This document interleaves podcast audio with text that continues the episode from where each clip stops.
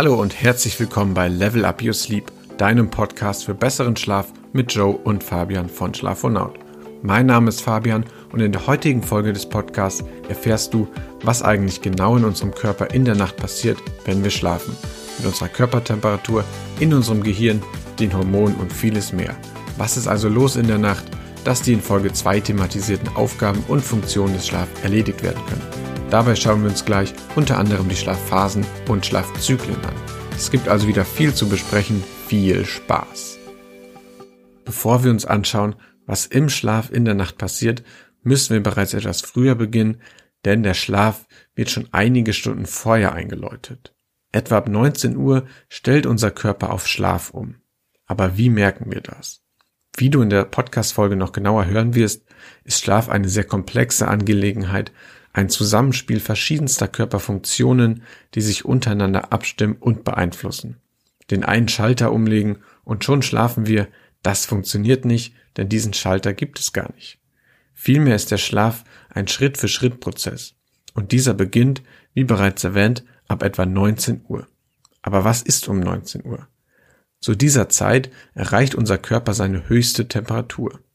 Ab nun fällt die Körpertemperatur kontinuierlich und das Absenken ist für unseren Körper, für unsere inneren Uhren das Zeichen, dass es ab sofort ruhiger zugeht. Zur selben Zeit sinkt auch die Konzentration des Stresshormons Cortisol kontinuierlich ab. Ein weiteres Zeichen, dass unser Körper nun auf Entspannung programmiert ist. Schuld ist auch hier wieder unsere innere Uhr, das heißt, der Cortisolspiegel sinkt von ganz alleine und du musst nichts dafür tun. Stress, Arbeit am Abend, anstrengender Sport, also alles, was sowohl unsere Körpertemperatur als auch den Cortisolspiegel nach oben pirscht, all das ist ab sofort kontraproduktiv und kann die Einschlafphase im weiteren Verlauf des Abends verlängern. Ein weiteres Hormon beginnt bereits vor dem eigentlichen Einschlafprozess jetzt mit seiner Arbeit, das Schlafhormon Melatonin.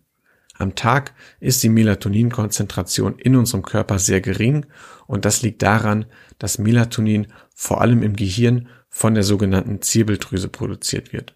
Das allerdings erst, wenn bestimmte Rezeptoren in unserem Auge Licht wahrnehmen.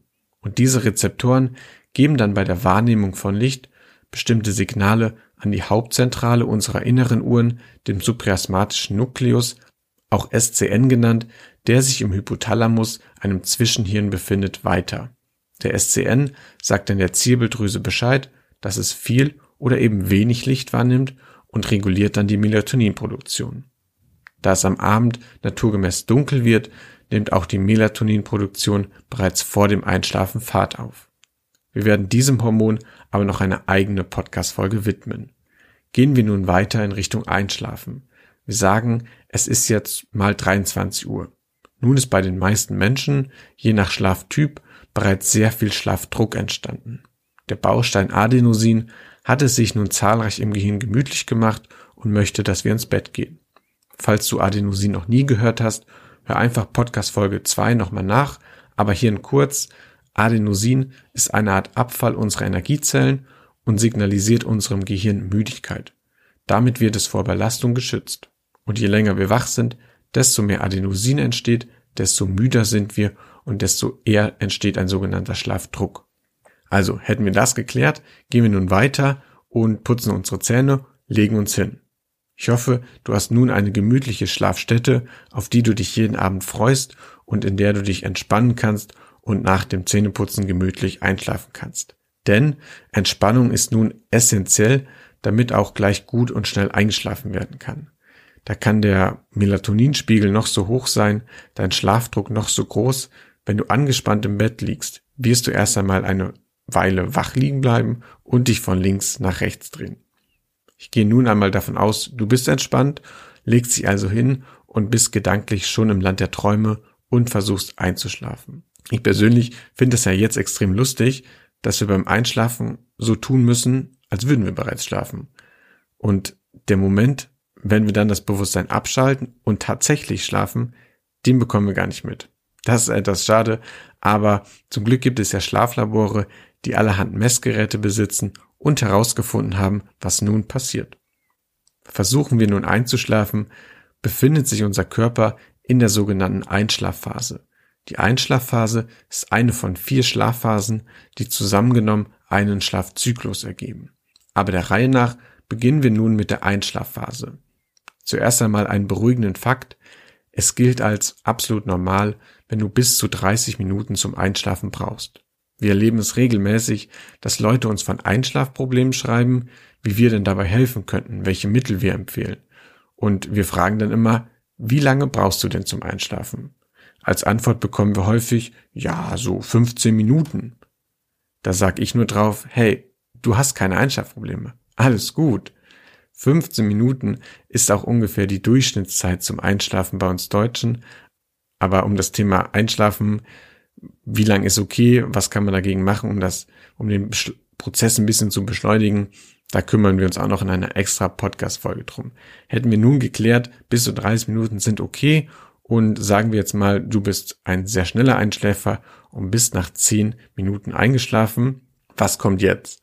Jetzt befindest du dich in der Einschlafphase.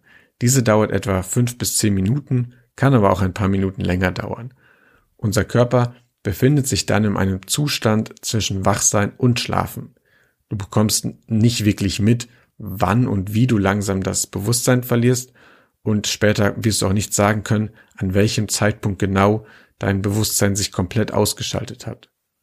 Wenn du nun versuchst einzuschlafen und es nun fast geschafft hast, überkommt viele von uns ein komisches Zucken. Die Beine zucken und zack, wir sind wieder wach. Was soll das denn? Keine Sorge, das ist harmlos. Grund für dieses Zucken ist nicht etwa ein Mangel an Magnesium, nein, vielmehr zucken die Muskeln, weil unser Körper nicht von jetzt auf gleich schlafen geht, sondern hier ein kontinuierlicher Prozess stattfindet.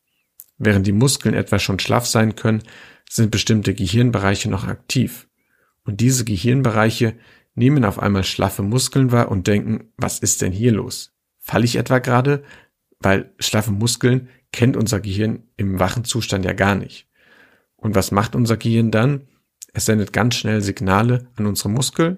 Die sind zwar schon schlaff, aber durchaus noch wach und können diese Signale wahrnehmen und reagieren dann entsprechend mit einem kurzen nervösen Zucken. Aber alles harmlos ist nur nervig und nicht gefährlich. Ob man dagegen was tun kann? Nein, nicht wirklich. In der Einschlafphase passiert nun auch endlich etwas in unserem Gehirn. Dank der Erfindung des EEG, dem Elektroenzephalogramm, ist es möglich, die Gehirnwellen und damit die Aktivität deines Gehirns zu messen. Eben als wir versucht haben einzuschlafen, war unser Gehirn noch sehr aktiv. Von konzentrierten Beta-Wellen geht es in der Einschlafphase aber nun in Alpha-Wellen und ganz entspannende Theta-Wellen, die wir im Wachzustand vor allem dann kennen, wenn wir zum Beispiel meditieren. Nach fünf, zehn oder eben auch ein paar Minuten mehr befinden wir uns dann in der Leichtschlafphase oder auch Schlafstadium N2 genannt. Wie der Name vermuten lässt, ist der Schlaf in dieser Phase leicht, auch oberflächlich genannt. Du bist in dieser Phase noch verhältnismäßig leicht aufzuwecken, aber schon schwieriger als in der Einschlafphase, als noch ganz leichte Geräusche gereicht hätten. Der Körper entspannt sich noch mehr als eben, die Muskeln entspannen sich weiter, die Körpertemperatur fällt kontinuierlich weiter ab und auch der Herzschlag verringert sich. Die erste Leichtschlafphase dauert nur so 10 bis 15 Minuten. Nun folgt die Tiefschlafphase, die als die erholsamste Schlafphase gilt und so die Schlafphase ist, die die meisten Menschen wenigstens vom Hören kennen.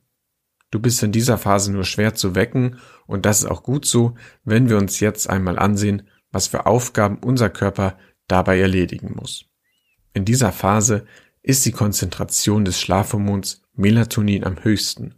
Unser Körper genießt hier also maximale Erholung. Die Gehirnwellen, das EEG, zeigt hier die geringste Aktivität an. Es werden nämlich ausschließlich oder fast ausschließlich Delta-Wellen gemessen und damit stehen die Zeichen erneut auf maximaler Erholung. Denn in der Tiefschlafphase werden besonders viele Wachstumshormone ausgeschüttet. In der Fachsprache heißen diese HGH für Human Growth Hormone, aber auch Somatropin genannt. Diese Wachstumshormone setzen nun eine Reihe von Erholungs- und Regenerationsprozessen in Gang. Sie sorgen dafür, dass sich unsere Zellen regenerieren, neue Zellen aufgebaut werden Muskeln wachsen und Wunden heilen. Die Tiefschlafphase mit ihren Wachstumshormonen ist daher der Teil des Schlafes, der dafür sorgt, dass Schlaf unser Hautbild verbessert, Entzündungsprozesse abheilen und Muskeln wachsen. Neben dem Wachstumshormon steigt im Tiefschlaf die Konzentration des Schlafhormons Melatonin weiter an. Ihren Höhepunkt erreicht die Melatoninkonzentration dann etwa gegen drei Uhr nachts, wenn wir gleichzeitig auch sehr schmerzempfindlich sind, weil unser Körper aus dem ganzen Serotonin, das Glückshormon, Melatonin hergestellt hat. Wer Schmerzen hat, wacht daher tendenziell etwa in der Mitte der Nacht auf. Aber zurück zu Melatonin. Melatonin ist jetzt in der Tiefschlafphase vor allem dafür zuständig, freie Radikale zu entsorgen. Es ist damit ein sogenanntes Antioxidant, das dafür sorgt, dass unser Erbgut nicht geschädigt wird. Dazu aber auch noch mehr in unserer separaten Podcast-Folge über das Schlafhormon Melatonin. Neben all diesen allgemeinen Erholungsaufgaben findet im Tiefschlaf eine der wohl wichtigsten Aufgaben dafür statt, dass wir auch bis ins hohe Alter geistig fit sind und zum Beispiel nicht an Alzheimer erkranken. Die Rede ist davon, dass im Gehirn in der Tiefschlafphase eine Art Reinigungsprozess stattfindet. Dazu musst du wissen, wie unser Körper normalerweise Abfälle entsorgt. Das funktioniert über das Lymphsystem, eines unserer wichtigsten Abwehrsysteme. Das kennst du vielleicht schon, wenn du einmal geschwollene Lymphknoten am Hals oder unter den Achseln hattest.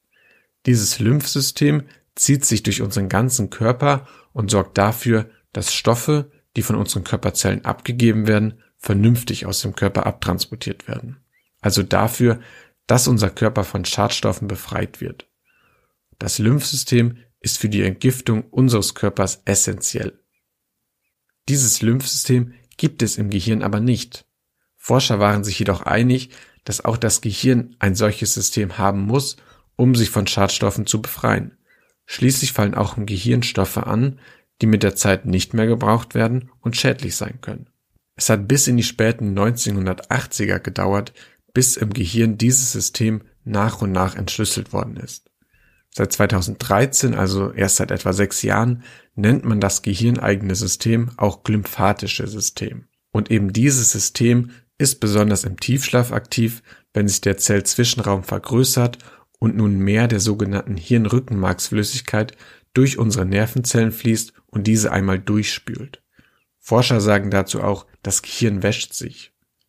Und das ist in der Nacht auch bitter nötig, weil unsere Gehirnsynapsen am Tag über extrem viele Nährstoffe, Eiweiße und Fette verbraucht haben, die nun nicht mehr benötigt werden und entsorgt werden müssen. Als extrem wichtig hat sich dabei in den vergangenen Jahren in der Forschung wohl der Abtransport bestimmter Eiweiße herausgestellt, die, wenn sie nicht vernünftig abtransportiert werden, in Verdacht stehen, Alzheimer zu begünstigen. Hier steht die Forschung jedoch noch am Anfang. Die Bedeutung von Tiefschlaf an sich für unsere Gesundheit ist jedoch erwiesen. Neben diesem Reinigungsprozess findet noch eine andere Art der Reinigung statt. Wie wir in Folge 2 bereits angesprochen haben, ist das Lernen, das Sortieren von Informationen eines der wohl wichtigsten Aufgaben und Funktionen von Schlaf. Und ein wesentlicher Teil dieser Funktion findet im Tiefschlaf statt. Informationen, die wir am Tag über aufgenommen haben, werden sortiert. Was ist wichtig? Was ist unwichtig? Was kenne ich schon? und was soll vom Kurzzeitgedächtnis ins Langzeitgedächtnis. Und das ist extrem wichtig. Schließlich brauchen wir am nächsten Tag wieder einen vollen beziehungsweise auch leeren Speicher im Kurzzeitgedächtnis, um erneut neue Informationen aufnehmen zu können. Das Gehirn macht also einmal klar Schiff im Speicher fürs Kurzzeitgedächtnis und überträgt Wichtiges ins Langzeitgedächtnis, verknüpft es mit bereits bestehenden Informationen und sortiert Unwichtiges aus. Diese Aufgaben, also das Reinigen durch das glymphatische System, das Sortieren der am Tag aufgenommenen Informationen sowie Leeren des Kurzzeitgedächtnisses und all die Erholungsprozesse, die dank der Wachstumshormone in Gang gesetzt werden, all das nimmt einiges Zeit in Anspruch. Insgesamt kann man sagen, dass die Tiefschlafphase eine Phase der Hormone ist. Wir haben einen hohen Melatoninspiegel, wir haben viele Wachstumshormone, wir haben zudem viel Leptin, das ist das sogenannte appetitzügelnde Hormon, das dafür sorgt, dass wir im Schlaf keinen Hunger verspüren und wach werden. Wir haben wenig Cortisol, also wenig Stress. Und insgesamt dauert die erste Tiefschlafphase dann etwa 30 Minuten, Aber all das reicht noch nicht, um alle Aufgaben zu 100 Prozent zu erledigen. Aber zum Glück kommt unser Körper ja im Laufe der Nacht noch mehrmals zur Tiefschlafphase zurück. Bevor er das allerdings tut, möchte er noch den ersten Schlafzyklus beenden und muss dafür in die REM-Schlafphase einsteigen. Die REM-Schlafphase weist nun einige ja, Charakteristika auf, die sie ganz klar von den anderen Schlafphasen unterscheidet.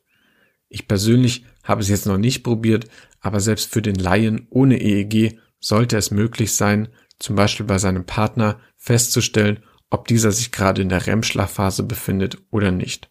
Und warum? Ganz einfach. Im REM-Schlaf ist unser Körper wesentlich aktiver als etwa im Leicht- oder Tiefschlaf und das zeigt sich vor allem in vier Bereichen. Erstens unsere Augenbewegungen. In den anderen Schlafphasen machen unsere Augen salopp gesagt nichts. Sie sind einfach da. Im REM-Schlaf dagegen sind sie sehr aktiv und bewegen sich von links nach rechts. Daher hat der REM-Schlaf auch seinen Namen. Rapid Eye Movement, schnelle Augenbewegungen. Zweitens unser Herzschlag. Während unser Herz im Leichtschlaf sehr gleichmäßig und im Tiefschlaf sehr langsam schlägt, wird es im REM-Schlaf plötzlich wieder aktiver. Der Herzschlag ist unrhythmischer und sowohl kurze als auch hektische und schnelle Herzschläge treten auf. Drittens unser Atem. Hier gilt Gleiches wie für unseren Herzschlag. Auch der Atem ist im REM-Schlaf wieder aktiver und unrhythmischer. Viertens und das wohl wichtigste, unsere Körperbewegungen. Im REM-Schlaf liegen wir einfach nur im Bett und bewegen uns nicht. Die Muskeln sind vollständig erschlafft und das ist auch gut so, denn schließlich ist der REM-Schlaf auch als Traumschlaf bekannt. Wachen wir aus dieser Phase auf, ist es am wahrscheinlichsten, dass wir uns an unsere Träume erinnern. Damit wir diese Träume nicht im Schlaf ausleben und als Superheld durchs Zimmer schweben, hat sich unser Körper gedacht, mach die Muskeln einfach ganz schlaff und dann passiert auch nichts. Denn in unseren Träumen ist bekanntlich sehr viel los, es passiert so einiges und da verwundert es kaum, dass im REM-Schlaf auch das Gehirn sehr aktiv ist. Es treten nun sowohl entspannende Theta-Wellen als auch Beta- und Alpha-Wellen auf. Im Gehirn sind insgesamt vier Gehirnbereiche extrem aktiv, die ja den REM-Schlaf so ein bisschen kennzeichnen. Und diese vier Gehirnbereiche sind die Visualisierung, also visuell räumliches Denken, deswegen können wir auch gut träumen, dann der Gehirnbereich für Bewegung und Motorik, als drittes der Hippocampus, der fürs Lernen und das Gedächtnis verantwortlich ist, daher kommen unseren Träumen auch Dinge vor, die wir kennen, weil auf den Hippocampus zurückgegriffen werden kann im Traum und als vierte Region sind die Regionen für Emotionen im REM-Schlaf besonders aktiv. Und dieser Bereich ist im Traumschlaf sogar 30 Prozent aktiver als im Wachzustand. Die Regionen für logisches und rationales Denken dagegen sind nur kaum aktiv und ich denke, das erklärt dann auch so manchen Traum. Während der Tiefschlaf, also vor allem für die körperliche Erholung zuständig ist, wird dem REM-Schlaf zugeschrieben, für unsere mentale Erholung zuständig zu sein. Aber auch hier möchte ich nicht zu viel vorwegnehmen. Zum Thema Träume und REM-Schlaf gibt es noch weitere Folgen gehen wir nun die Reise in der Nacht etwas weiter durch, etwas weiter fort und schauen uns die Dauer der ersten REM-Schlafphase an und das in etwa 35 Minuten und ist diese vorbei, bedeutet das auch gleichzeitig das Ende des ersten Schlafzyklus. Ein Schlafzyklus dauert somit etwa 90 Minuten, kann aber auch nur 60 Minuten oder gar 120 Minuten andauern. Das ist individuell und von Mensch zu Mensch unterschiedlich. Am Ende eines Schlafzyklus kann es aber sehr gut sein, dass du kurz wach wirst und dich umdrehst. Das bekommst du in der Regel aber nicht mit, denn man sagt, dass wir in der Nacht sogar bis zu 28 Mal wach werden, unser Körper dann kurz die Lage checkt, ob er noch richtig liegt und dergleichen und sich dann gegebenenfalls dreht. Nachdem nun der erste Schlafzyklus vorbei ist, beginnt ein weiterer Schlafzyklus. Je nachdem, wie lange du schläfst, durchläufst du damit in der Nacht vier bis fünf, vielleicht sogar sechs dieser Schlafzyklen. Die Architektur dieser Zyklen, wie Schlafforscher es bezeichnen, sieht dabei im Laufe der Nacht anders aus. Der Anteil des Tiefschlafs in einem Schlafzyklus nimmt mit jedem Zyklus ab und der Anteil des REM-Schlafs nimmt zu. Je länger die Nacht dauert, desto eher wechseln sich am Ende einfach nur noch REM-Schlaf und Leichtschlaf ab und Tiefschlaf kommt gar nicht mehr vor. Und irgendwann heißt es dann aufwachen. Ob du jetzt vom Wecker aus dem Schlaf gerissen wirst oder dich auf sanfte Art ganz natürlich vom Körper wecken lässt, ist dabei egal. Aufwachen wirst du in jedem Fall irgendwann. Dabei hat das Aufwachen an sich aber bereits einige Stunden zuvor begonnen, etwa gegen drei Uhr nachts. Wir erinnern uns, dann hat das Schlafhormon Melatonin seine höchste Konzentration. Aber auch ein weiteres Hormon beginnt dann mit seiner Arbeit. Und zwar das Stresshormon Cortisol, das auch als Gegenspieler von Melatonin bekannt ist. Das heißt, die beiden vertragen sich nicht ganz so. Es hört sich nun immer böse an. Cortisol, Stress wollen wir vermeiden. Aber Cortisol hat auch extrem wichtige Aufgaben in unserem Körper zu erledigen und eine davon ist zum Beispiel die Einleitung des Aufwachprozesses. Und dieser beginnt, man höre und staune, tatsächlich schon so früh. Aber ganz langsam und kontinuierlich, dass du da während des Schlafens gar nichts von mitbekommst. Denn Cortisol hat ja so an sich gar nichts mit Erholung zu tun. Was hat sich der Körper dabei gedacht, im Schlaf einfach Cortisol zu produzieren? Aber der Körper ist ja clever und deshalb beginnt unser Körper mit der natürlichen Produktion auch erst um drei Uhr nachts, wenn die erholsamen Tiefschlafphasen bereits vorbei sind. Mit dem Anstieg des Cortisols einher geht dann auch ein Anstieg der Körpertemperatur.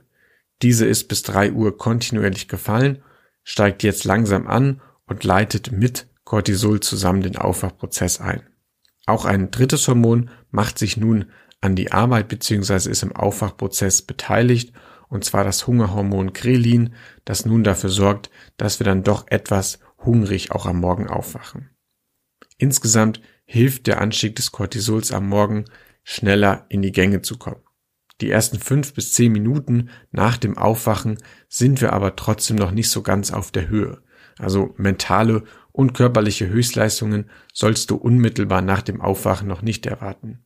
Dein Bewusstsein ist zwar wieder da, aber so wie es keinen Schalter zum Einschlafen gibt, gibt es auch keinen Schalter zum Aufwachen. Außer du baust dir etwas, das sich wachrüttelt und damit dein ganz persönlicher Schalter ist. Aber auch das Aufwachen ist ein kontinuierlicher Prozess, der erst nach einigen Minuten abgeschlossen ist.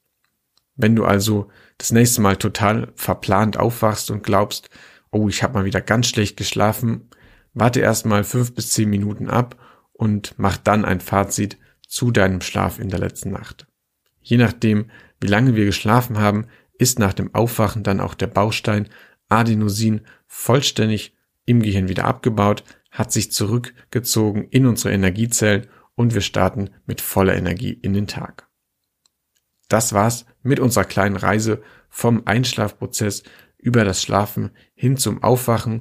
Ich hoffe, ja, dir hat das gefallen. Du konntest einiges mitnehmen und in der nächsten Folge widmen wir uns dann einigen Schlafmythen und klären diese ein für alle Mal auf. Ich freue mich, wenn du auch in der nächsten Folge dabei bist und wenn du bis dahin Fragen hast, mit uns zusammenarbeiten möchtest oder ein sonstiges Anliegen, schreib uns einfach eine Mail an podcast.schlafenaut.de oder kommentiere unter diesem Video, falls du bei YouTube dabei gewesen sein solltest.